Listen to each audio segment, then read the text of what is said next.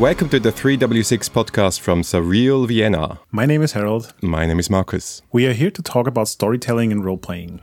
And today we are joined by Ole Peder Giæver and Martin Bull Gudmundsen, designers of Itras By. Hello. Hi.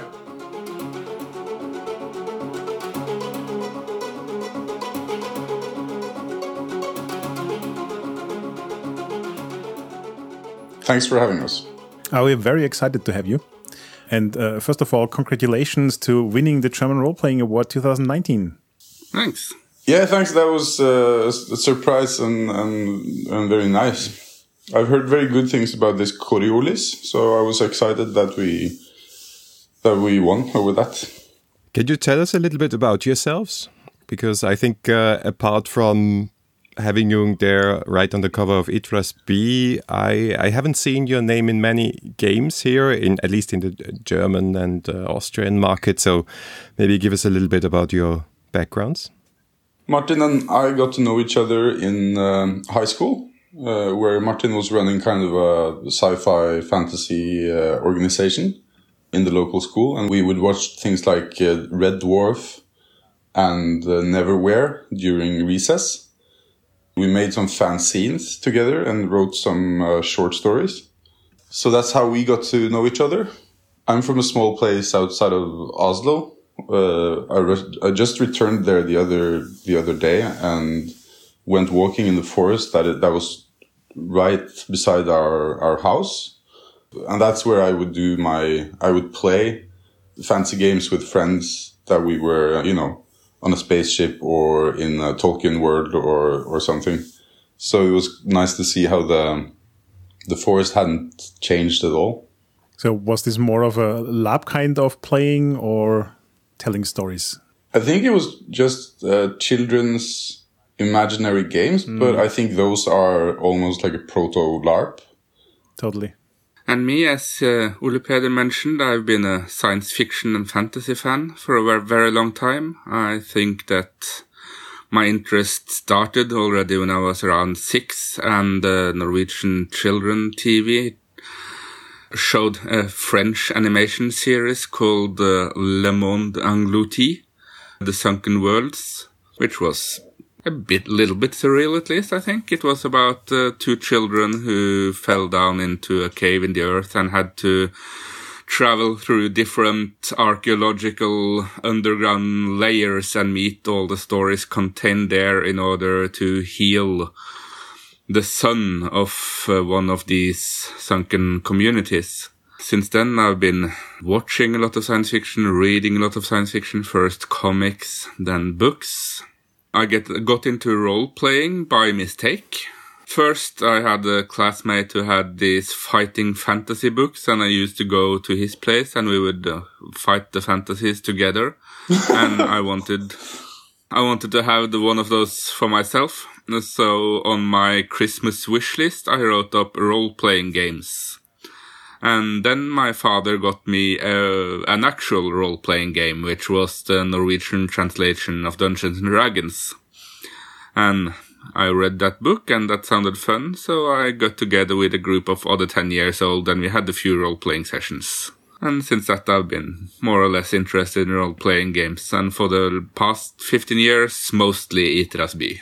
Cool.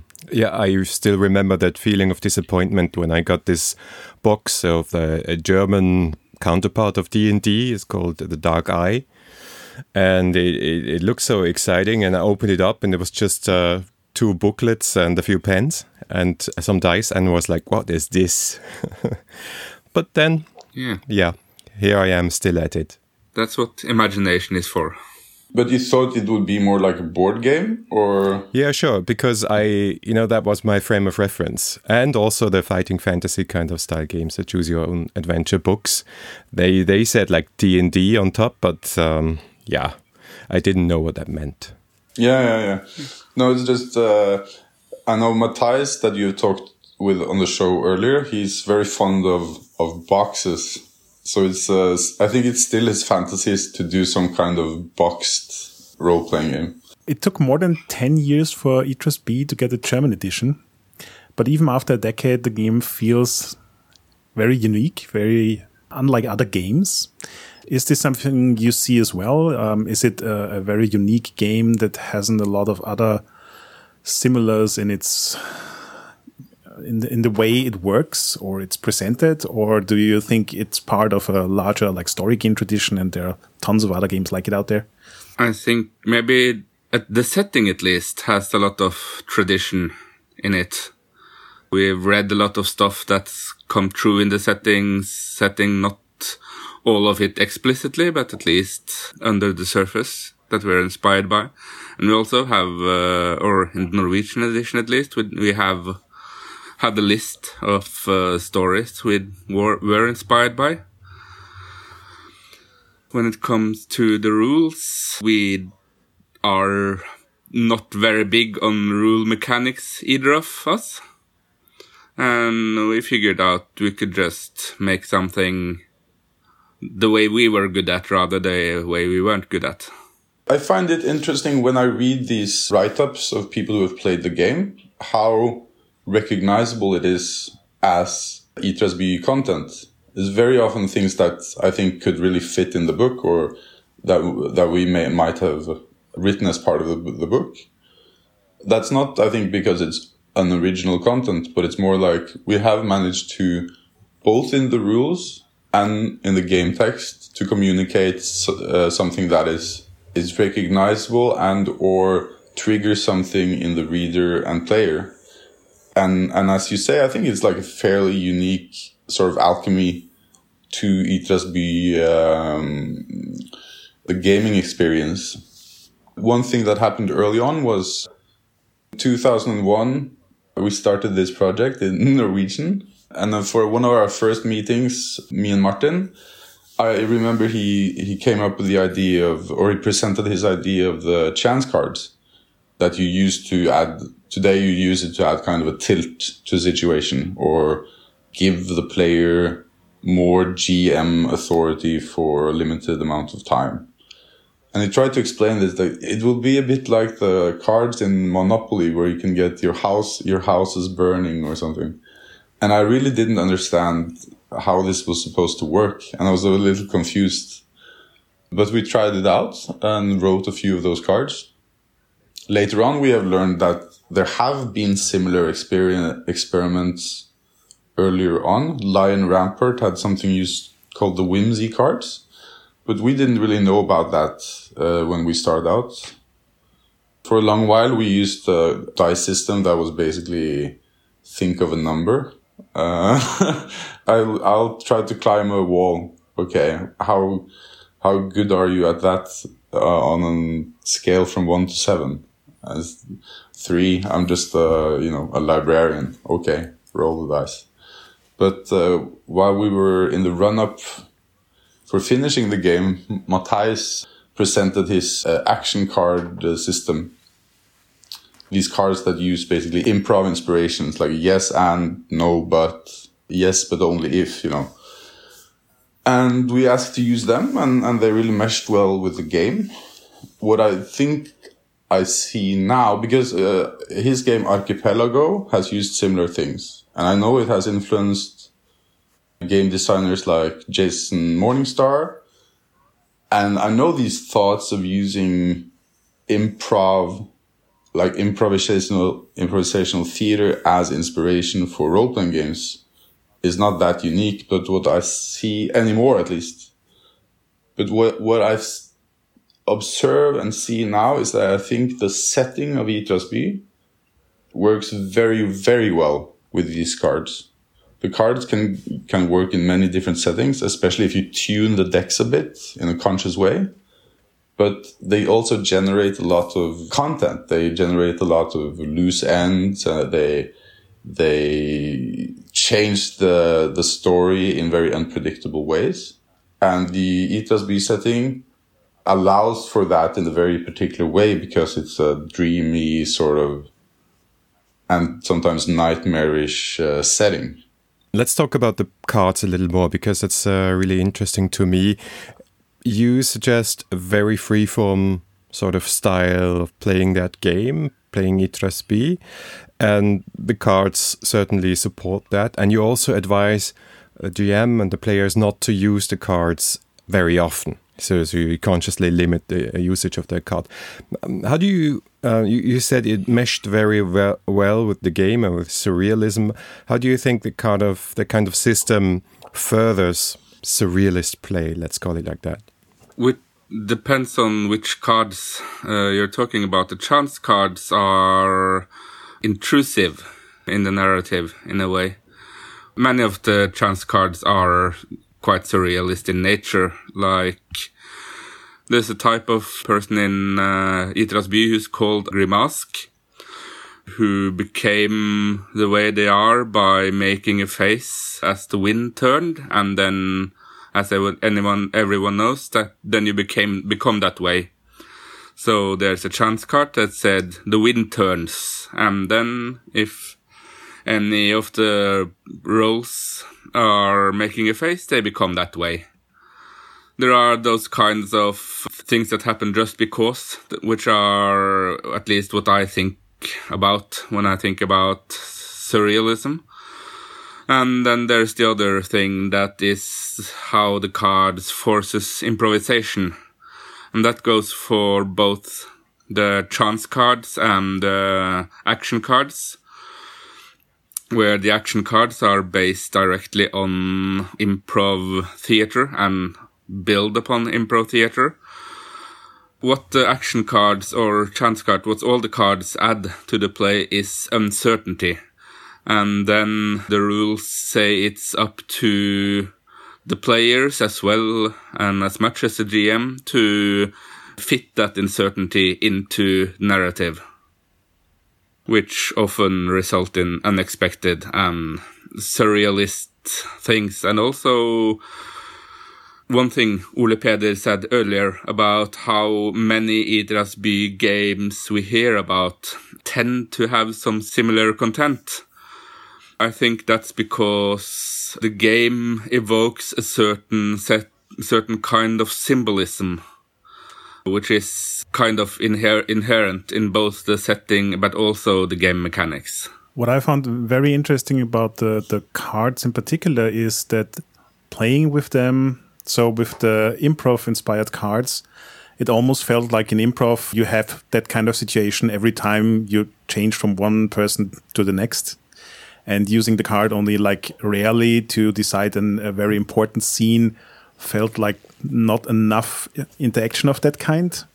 And with the chance card, it also was like it was a there were perfect obvious opportunities to use them, but at the same time there were also moments with a kind of like a lull in the story where you really don't know where it's going next, and the chance card could totally change that.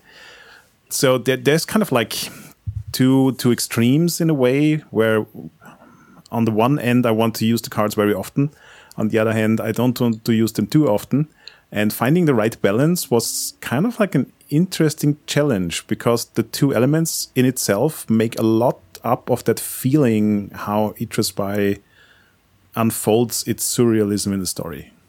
We have playtested this, so when we say roughly one action card per scene and only one chance card per player per session, it is because of this balancing that you talk about that we know that they they are kind of you know a heavy sort of uh, influence into in a scene or in a in the action, and they will create these maybe a new new plot line even or maybe just uh, something you will spend the whole scene trying to deal with.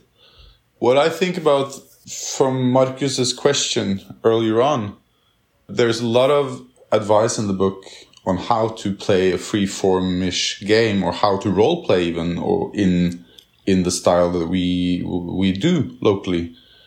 But I think what the cards do is in a very concrete pedagogic way show you how to do this. So because I, I think the majority of us players we don't read the whole rule book. We interact mainly with the system as presented and the style as presented by both other players, but maybe especially the, the game master.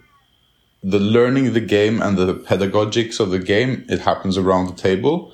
It doesn't happen when you read my uh, excellent uh, my excellent advice for role playing.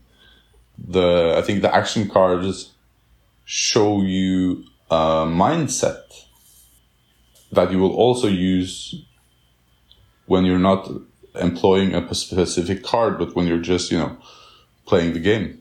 And one last comment to Harald, that, that thing with using a chance card if you're a bit bored, that's, that's perfectly good use of a chance card because it allows a player who maybe you've been signed, sidelined for a few more minutes than you like, or maybe you, your character isn't really that invested in what, what is happening. Then you can use a chance card and it's, it's disruptive, but it's disruptive in a creative way and it's disruptive in a way that you have alibi from the whole system and setting to use the chance card in, in exactly that way. Okay, before we talk a little more about the system, maybe let's talk about surrealism because this is also a unique game because it is it's right there on the cover. This is a surrealist role playing game. I, I don't think there are many of this kind. What is your personal connection to surrealism? Why did you have the impulse to write this game? My interest in uh, surrealism, uh, I'm not an art historian, so I'm not sure if what I do, or I'm always afraid that what I do is not real surrealism. Uh, but uh, that's more me than anything else, I think the stories I was inspired by when I was in my uh, late teens, which happened to be also when I and Ole Peder first met, were uh, stories or sources like Monty Python, Douglas Adams, and the Norwegian science fiction authors Jon Bing and Tor Åge Bringsværd which work together as the entity Bing and Bringsværd. I found those those stories both very entertaining and amusing, and I la laughed a lot, laughed a lot. But also, I found that they pointed to something outside of you know everyday understanding. At one point, I decided to try to emulate that kind of uh, disruptions of reality in real life. So I decided to do every weird thing that came to mind, and I was probably a bit exhausting to be around for some years. At one point, I would come up with the name of a fish, a trout and I would uh, run through the schoolyard and shout trout, trout, trout. One of the earliest things I did, which is also kind of a turning point in my personal life, it was when I went to school with a great sign that said, this is not a desperate shout for attention. And I went around with that in the schoolyard the entire day. So, how many times were you called to the principal's office, just for my information? Once to the principal, and then later my teacher came, my my own teacher came into the classroom and asked me to step out and maybe have a talk. Okay. okay, I'm talking as a parent of a teenager, so please understand that I see both sides yeah. here. The thing is that I had been a kind of a troubled kid when I got into that school at 13 kind of an outsider. And what uh, both principal and teacher told me was that if when if I was doing this, I would risk to fall back into that outsider role. But what happened was actually the opposite. That uh, people, for some reason, uh, recognized the uh, intent or just thought it was cool or brave or whatever and uh, got quite a lot of appreciation appreciation from fellow students I have to make the same like qualifications as uh, Martin. I'm not uh, an art historian. I don't think we. I don't know if we use the term surrealism in a specific in the correct way. I read an interesting blog post reviewing Itras By where he and these guys seem to know much more about genre labels. So he said maybe it's surrealism light, maybe it's new weird, maybe it's magical realism. And and I don't know, but I think all of those sound terrific. There's a text in the back of the book that is a translation of a so-called automatic text that, that I wrote very early on, where you have some of the terms in the game, like I think Machine God is in there and I think Itra is there and some of the vibe maybe. And that kind of just listening to, to unconscious or subconscious uh, content, maybe a bit inspired by Jung, an interest in dream symbolism that I found found to be very private symbolism that is still very strong as symbols that will be very meaningful to you at least when you dream. Often it's very boring to hear about other people's dreams, but I think when when we make this sort of content together in the game of Itras By, it becomes common symbolism to the table, at least for a little while. And I think sometimes it even has some kind of profound elements to it because maybe all the players will start latching on to a specific thing. Maybe it's like the, I don't know, the, the uh, giraffe with the Rorschach symbols on it.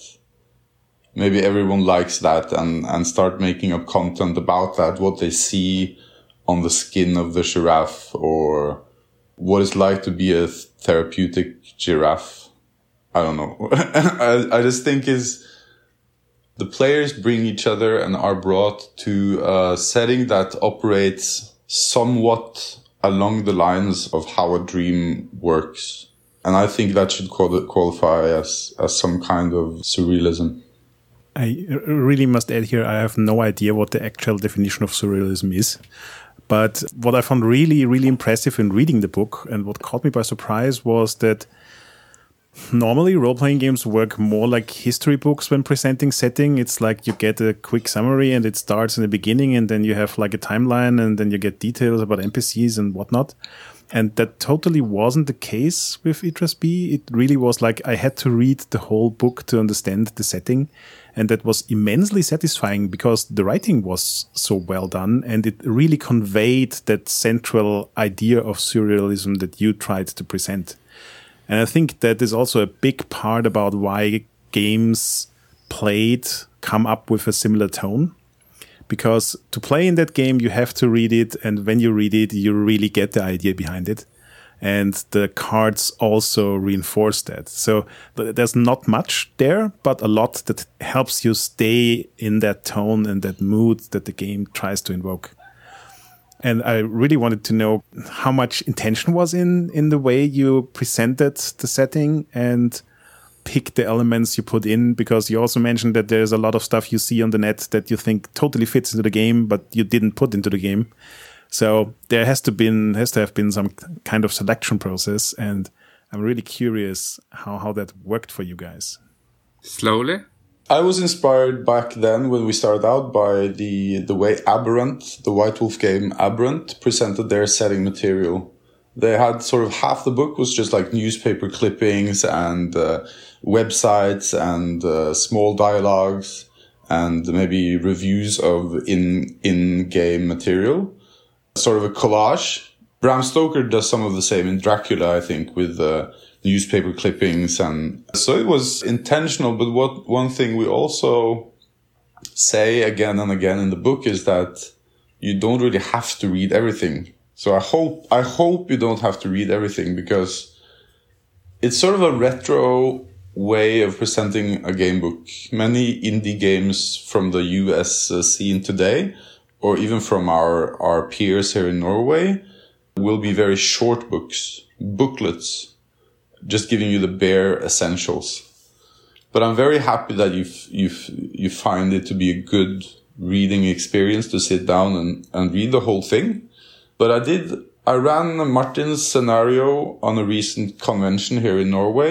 And one, one of the, the people of the group I lay after the game, I learned he had never played a role playing game, but I thought uh, he really, uh, and he certainly hadn't read Itras By. At one point, I asked him, like, I said, "You've played this game before?"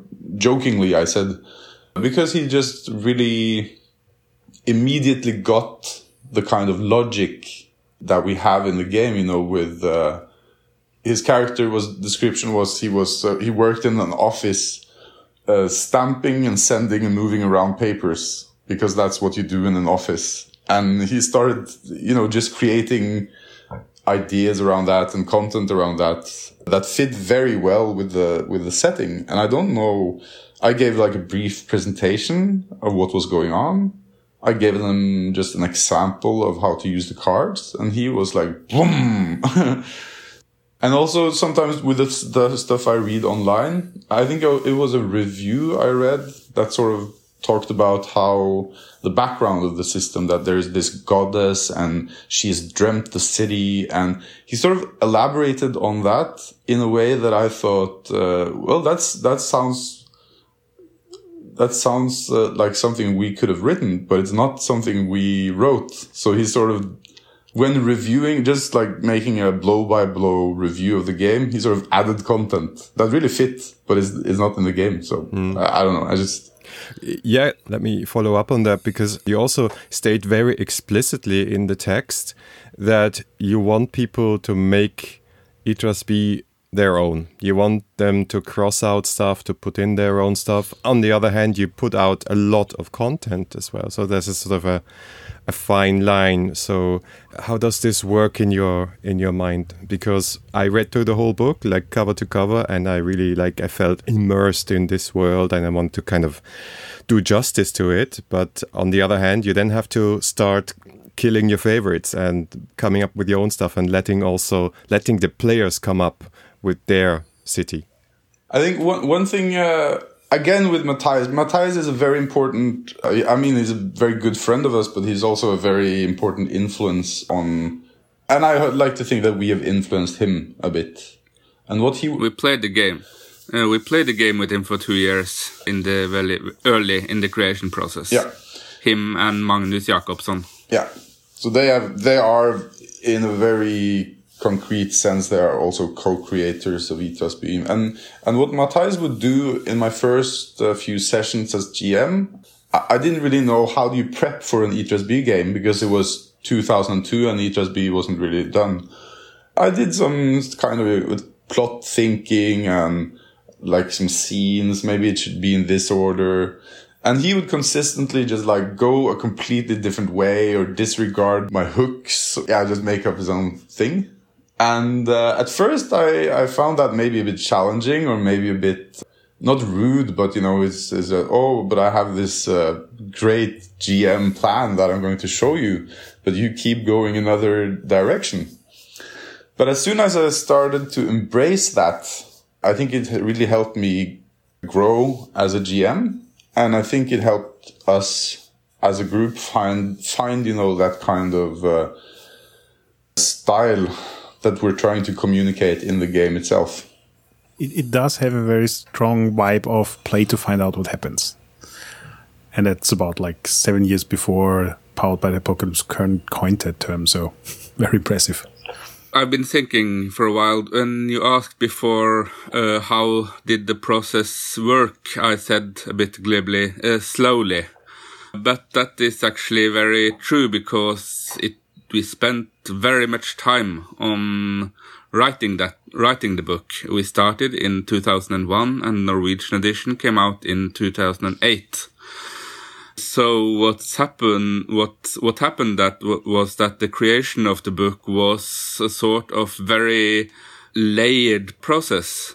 We had some ideas, we uh, sent them back and forth then things had lay, lay still for a while. We had some more ideas, sent them back and forth. I think that probably the setting in particular in this book has grown in a very organic fashion. And I think that can be, that, that is an answer to many, several of the things we're talking about, both how it is easy to grasp, even whether you have actually read the entire book or is sat down at a table and told that your your, your role work in office. How the setting works as an inspiration, even though we also try rather blatantly to uh, have people create their own material. And also, as I said again, how the common symbols tend to crop up again and again may have to do with how it is. Uh, the book is uh, a layered, organic thing.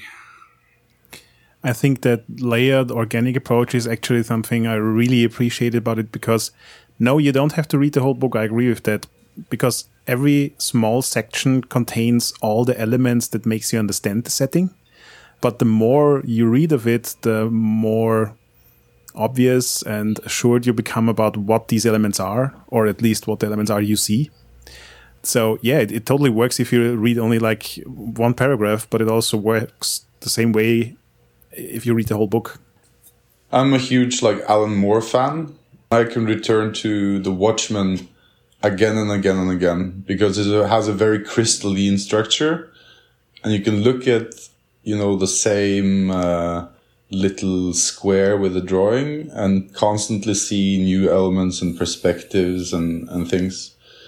And Itras By is not is not a crystalline holographic structure in the same way because you could easily discard a paragraph and it wouldn't really clutter too much. Uh, but um, yeah, but it has a very clear essence. And that means yeah. you can add and remove elements and it still stays the same essence. Yeah. And you sort of get a feeling, I think, I would, I would assume you get a feeling fairly early on in campaign play what is a fitting idea because we have these guidelines with uh, the aesthetics of the setting being like 20s 1920s europe something and the weird symbolism dream content nightmare qualities they also operate by a certain recognizable uh, logic so you you you can uh, at least I, I like to think that people will even when they draw the most uh, challenging sort of chance card, they will develop this kind of Fingerspitzengefühl for what is appropriate. I didn't know that Fingerspitzengefühl is an English term. That's cool. yeah, we, we have a lot of those in lot of those in Norwegian too.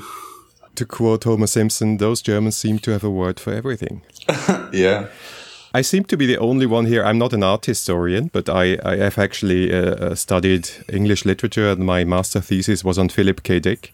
So basically, your recommended reading and watching list was like I've seen all of that. I've read all of that, and it's some of my favorite stuff. Like I'm a huge fan of Lovecraft and China Miéville. Also hate him sometimes, but it's it's just a, that new weird and all of that genre. So I I really wanted to. So I ran our test ses session. I wanted to get it right, but I thought getting the tone right that's really challenging for me maybe I, I overthought all of that but i thought is you could also read this and you know get into the fantasy role-playing mood of things and have a little whimsical fantasy adventure in, Itras By and i really didn't want that to happen. So that that's sort of a challenge in the game for me.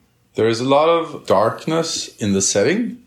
That can be a bit like uh, David Lynch kind of darkness, or uh, but uh, but I also find that it tends to there tends to be a lot of absurdism and sometimes very funny absurdism, and I think that is also hard coded in the game and in the cards in a way that would be if you just play it as written and play it as the cards using all the cards, I think it will tend to generate a lot of humorous content. And I think humor can be very surreal or, uh, as Martin mentioned, Monty Python esque. Like you get clever little word plays or the absurdism of a situation. I mean, the situation works within the the logic of the game, but it it is also very funny to the players but I hope it it also has kind of some serious under and overtones that you can also have quite profound scenes. But there's a lot of room for like just silliness in Itras By. And I think maybe when starting out, I, I, I thought maybe we were, we were aiming for something a bit darker. I often find that when I have played the games game myself, either as a player or as a game master. The tone often doesn't fit what I envision in my head before, but also, and on the other hand, it does tend to go into many places that I hadn't envisioned before. And I think that's again one of the things that attracts me to surrealism or what I believe is surrealism is exactly how it can point how it can point my or drag drag my thoughts out of their habitual habitual space and show me things I weren't prepared for. The ability to actually surprise even myself.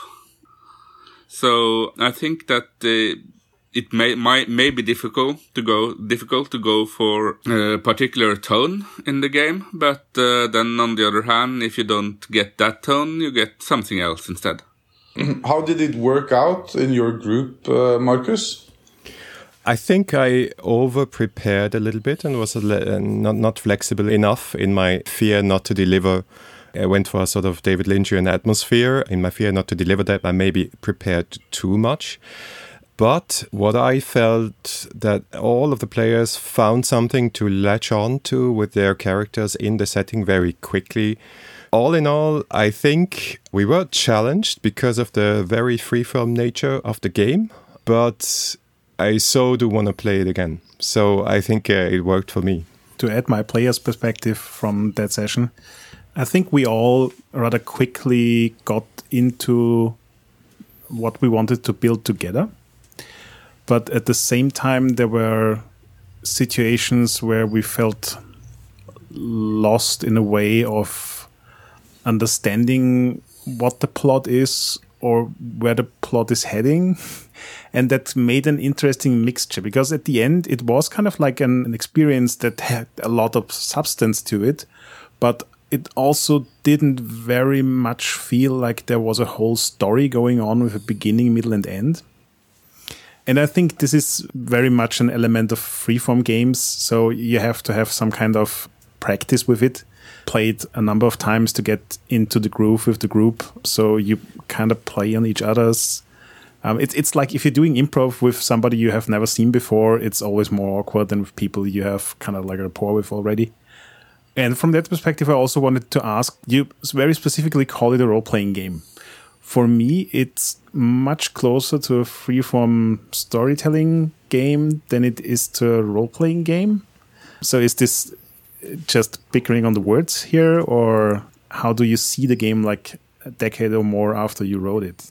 It's a very traditional role playing game with a very traditional structure. You have a game master and four four players the, the distribution of authority is very similar to what you find in, in other role playing games, but uh, the cards shake it up sometimes.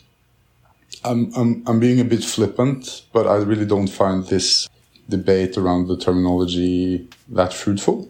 I've done it a f- few times, but I'm, I'm not, uh, you know, if, if you would rather explain it or sell it as free, free form, I'm totally happy with with that. I'm more interested in what you say, said about uh, structure and improv content because this is something I still struggle a bit to, uh, to figure out how to communicate how you prep for such a game and uh, how you ride that wave instead of being crushed by it with all the content that comes up with a strong, sometimes very strong player uh, influence I tend to run games more or less as, as written in this book. I will ask people for input. I will challenge them to describe a room or situation. I will discard my plot ideas in the spur of a moment if, if the players come up with something better. And that's a, that is a different way, style of running a game than if you have a pre-planned uh, plot. And I think the pre-planned plot structure and approach can also be very satisfying as a game. I think if you're interested in the sort of balancing act of making the D&D system work for you and you find an interest in building character in that particular way, that can be a great game experience. I'm serious when I say that ETSB has a lot of very traditional role playing elements, but it's a different it have, has a different goal and a somewhat different approach. And I think that that is what you asked very early on about the uniqueness of the game. I think, yeah, maybe we, we, we were actually kind of early with this particular approach. A tricky thing, if, if you compare it to, to improv, I've done a few of these improv introductory classes and I've read Keith Johnstone's uh, book uh, from the 70s. And improv scenes will be often be very brief. It's a rarity to find long form improv in the game we're in this way we're sort of doing with E plus B. In improv, you will set a scene like you're, uh, uh, I don't know, you're, uh, you're uh, Russian uh, migrants and you're speaking Russian, even though maybe the players don't know Russian. What, what's the situation? What do we need from them? They, they need a plumber. Okay, go. And they will play for three or four minutes and maybe the instructor, instructor will give them some more challenges but if he like honks the horn or he cuts the scene or he says like, no, this is boring. Uh, you need, you should be Chinese instead, or you should uh, not be waiting for the plumber. You should be uh, uh celebrating a birthday. He will, he will give you that, that kind of input very rapidly. And you can do that in, in Itras By as well, but then it, would, it really won't be connected long form story it's tricky to run to run long form improv. When you look at the action cards that are most directly inspired by improv, you'll see that they're also not really inspired by, or they're inspired by improv, but they're not uh, really very pure improv material after all. They are, as or as I understand, the Im improv technique is very much about the yes and uh, build on. But yes and is only a few of the action cards. They also say things like yes but or no but or no and something else goes wrong as well. So uh, Itras By in that sense isn't uh, uh, directly improv based, but it is a variation on improv themes. The other thing I was thinking is that again the book has taken form or the game has taken form over what is now now a very long time, 18 years. And there's been a lot of conversation in uh, role playing community and uh, game creator community uh, during that time, and we've been part of some of those discussions. Ole Peder more than me, and Matthijs more than both of us combined. And uh, of course, as the game has accumulated layers, different uh, strands of that conversation has also uh, put itself down in the result. It's a game that's been created in a very long process, which has a lot of different layers or sediments or whatever. In that context, are you considering putting out more material for Itras By, or are you working on something else, or have you stepped back from the gaming scene? I wanted to to comment something sure. else first. I think two improv tricks that I, I think we try to communicate in the book but you're not really helped by uh, with the cards is things like being obvious, which means just say the fir very first time that comes to your head, the very first thing that comes to your head. You don't have to be super clever or super funny or super absurd in every input you give to the game. Uh, because what is obvious to you, seems obvious to you, will very often surprise the other players and it will feel right in the story. Point two, try to reincorporate. You made up some good content two scenes ago. Bring it back. Bring back that uh, bartender character. Bring back that uh, talking elephant, whatever it was, because that builds uh, structure in the story. Because I think it's a, a danger what uh, uh, mentioned that a game will just become this kind of porridge of loose ideas and it will be hard to find the crunchy bits and the and the plot threads. So i think that is something that is i think we try to tell it in the game but I'm, i do not know if the rules really show it. Uh, so that that is a, a challenge with Itras By There is some extra material. If you want to buy extra material for Itras By, you could check out something called the Menagerie, which is in English, uh, which is an anthology of Itras By supplements made by 40 people from across four continents. That Vagrant Workshop published in 2017, I think. Martin wrote this scenario for the Archon convention just the other weekend so that's something I, I wrote a couple of year, years back. I wrote something with Jason Morningstar for the Fastaval convention in, in Denmark, which is called Old Friends that you can get on, on DriveThruRPG. It's sort of a LARP of some old ghost hunters that have to get together. And it uses some mask work principles from, from Johnstone. I keep telling myself that I won't be getting into these huge projects, but I'm, I'm I'm being sort of assistant for a book project now that I think I will I will let the the main organizers talk about that when they feel ready, and I may be involved in a secret project with Matthijs.